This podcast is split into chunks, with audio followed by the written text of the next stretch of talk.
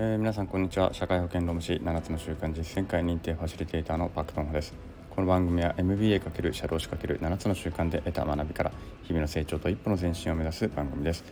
えー今日は何日だ？7月の24日の月曜日ですね、えー皆さんいかがお過ごしでしょうか？なんかね7月に入ってもう1年半分過ぎちゃったとか言ってたらその7月ももう終わっちゃうっていうような状況になってますね。はい。でね私これねまたね金曜日から熱が出まして、えー金土日と日曜日の午前中まで熱が出てました。で今回は、えっと、前にもね前の放送でも、えっと、言ったと思うんですけれども結構扇風機夜ねクーラーをかけないで今年の夏は寝ていて扇風機をね自分の体に当たるか当たらないかぐらいのこのちょうどいい微妙なあの位置にして扇風機を回して寝てるんですけれどもやっぱりそれで喉が痛くなってきてでそこから風邪になったなっていうのがちょっと明確に自分の中できっかけが分かるので、まあ、今回はコロナではないだろうということで特に検査は行ってないんですけれども、まあ、日曜日のでも月、えー、と午前中までは熱が出てまだね熱が7度南部とかになったりとか上がったり下がったりとかみたいな感じで,、えーでした。で今回はやっぱり明確な風邪ってあの分かっていたっていうのもあるのであの、まあね、鼻水とと痰が絡むような感じでね。あの胸がちょっとやっぱり気管がゼーゼーするような感じがあるっていう感じですね。はいちょっとねしんどい。まだだから今も鼻声であの鼻水と痰がまだちょっとねあの残ってるっていう感じなんですよね。あの夏に2回、まあ、1回はコロナだったので風邪とは言えないんですけれどもまた、ね、夏風邪をひくっていうのもまあまあ何年ぶりだろう。うん。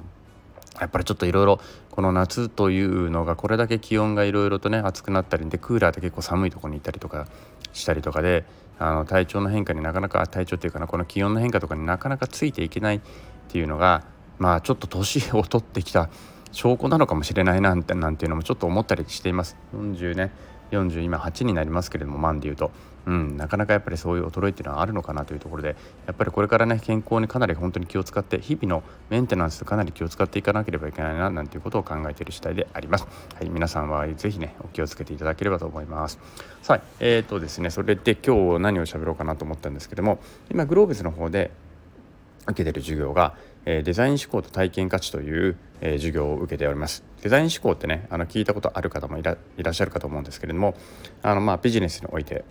うん、使われる、まあ、それほど新しくはないかな。デザイン思考っていうのが言われてから新しくはない、えー今最近新しく言われだしてのアート思考、まあ、アート思考ももうだいぶ言われてきてるのでね。あのそれほどむちゃくちゃ新しいってわけではないんですけれども今我々が研究しようとしてるのはアート思考。で、えーもう既存でずっとあのもうこれ既存で必須としてされているのがデザイン思考みたいな感じで言われてるわけです。でそのデザイン思考を学ぶという授業を今受けているんですけれども、まあ、これがこの授業がねグループグループワークといってえー授業の初めにグループを45人でグループを作ってそのグループで3ヶ月間かけてね自分たちのテーマに沿ってあの研究を進めていくっていうことをやるんですけども我々のチームはこの間ねあの、まあ、チーム組んで初めて集まってじゃとりあえず業界何にしましょうかと何についてテーマを決めましょうかということで鉄道というテーマにしました。鉄道のに関する、まあ、まだ具体的に決めてないんだけれども鉄道業界の中でデザイン思考、まあ、うん顧客 pain とか顧客 gain を探してそれを、まあ、デザイン思考でどう解決していくのかみたいなものをまあ考えていくというような話でありますね。でデザイン思考っていうと日本では結構ねファッションのデザインみたいなイメージが強いのでだからそのうんと洋服のデザインとか車のデザインとかでいうとこのシャーシとかねあとはビルのデザインというと、まあ、この見た目とかね見た目ですよね大体絵に見えるものあの絵に描けるようなもの、まあ、これがデザインっていう形で捉えられがちなんですけれどももともとデザインっていうのはあのそのパッと見た目に出てくるようなそのファッション的なものだけを指すものではないというのが、まあ、今回ねあの我々が学んでるそのデザイン思考のデザインであると言います。あと言いますというかそういうことなんですってね。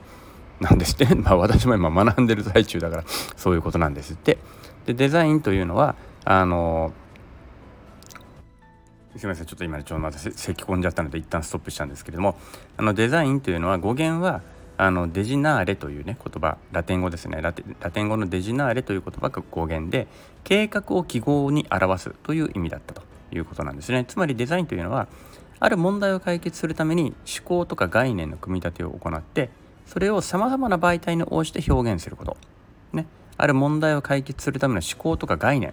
概念の組み立てね。これをさまざまな媒体を応じて表現することというふうに返されているので何もあの別に見た目のこのねファッションデザインとかっていうのだけがデザインではないということですねある問題を解決するためのまあそのトータルのだからここで言うね授業で言うと体験価値とかまで含めたこうした全てがデザインと呼ばれるものであるということでありますね。なのでキャリアデザインなんていうとね最初は聞き慣れない言葉だなと思ったんですけれどもそういう意味合いですよね。うん、キャリアをどうやって組み立てていくのか？そういった考え方それそれをデザインすると。ね、えー、いうことで使われていると。いうことなのでありますよね。はい。ということで、まあ、我々ねそのキャリ、えーとデザイン思考でテーマとしてはえ鉄道という業界を選んだ。で私の例えばね問題意識としてねあったのがこれ鉄道って最初に出したのは私なんですけれども鉄道どうですか？っていうのでいくつか出した中でのね一つがそれだったんですけれども例えばこれもう多分ずっと昔から言われてることだと思うんですけれどもあの黄色い点字ブロックあるじゃないですか黄色い点字ブロックねあれ一応目の見えない方が杖を持って、えー、白い杖を持ってあそこの上をまあ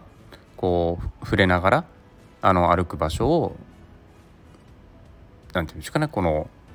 確認するわけですよね。そのためにあるわけですよね。で一方であれってそのためプラスホームとその列車との距離をつかむためのものにも利用されていますよね。だから黄色い線の内側にお下がりくださいとかっていうやり方がアナウンスが今もされたりするわけですよね。うん、ということはその黄色い線の内側に下がるということ昔はね白その外にもう一個白い線があったはずなんですけど最近白い線はあんまりなくなってきましたよねなので黄色い線の内側にっていうことにいうふうに言われることが多いんですけれどもすいません。こうやってね喋ってる間も何度も今ね咳き込んでるんでちょっと止めたりしてるんですけどもやっぱり、ね、長く喋れないんですよね。うん。あのまあとにかくそのってことはその黄色い線の内側にしゃあの下がらなければ内側に下がれというのに目の不自由な方々はその黄色い線の上を歩かなければいけない。もしくはそれを頼りに歩かなければいけないというのはこれはどうなんだと。目の不自由な方々からの声は上がってているのかな？なんかずっとこうだからもしかしたら何か合理的な理由があるのかもしれないんですけれども。あの、まあ、ちょっと変だよねっていうふうに私自身はちょっと思っておりましてこれってどういうふうに例えばこれがね、えー、目の見えない方々のもしくはそうそれをサポートする方々サポートしようとする人たちをもっと増やしたいというようなところでのそれが pain だとするのであればこれを解決するためのデザインでもう少しなんかできるんじゃないのかなとかって思ったりするわけなんですね。まあ、こういったことを、まあ、鉄道って結構いろんなそういう pain と gain がたくさんあるようなところなのであのちょっといいテーマかなと思ってこれからちょっといろいろ研究していきたいなと思ってる世代あの次第なんであります。ということでですねあのあの黄色い線の内側のについてちょっとなんかご存知の方がいらっしゃればもしあれでしたら教えていただけるととても嬉しいなと。インターネットでちらっと見たんですけれどもうーんなんかいろいろまあそれはそれで合理的的な回答があったりとかなかったりとかでなんかいまいちピンとくるこのなんか腑に落ちる回答っていうのが見当たらなくてですね。この辺でどうやってその鉄道会社って考えていてそういうあれを利用しようとする人たちからはどういう声が上がっているのかっていうのは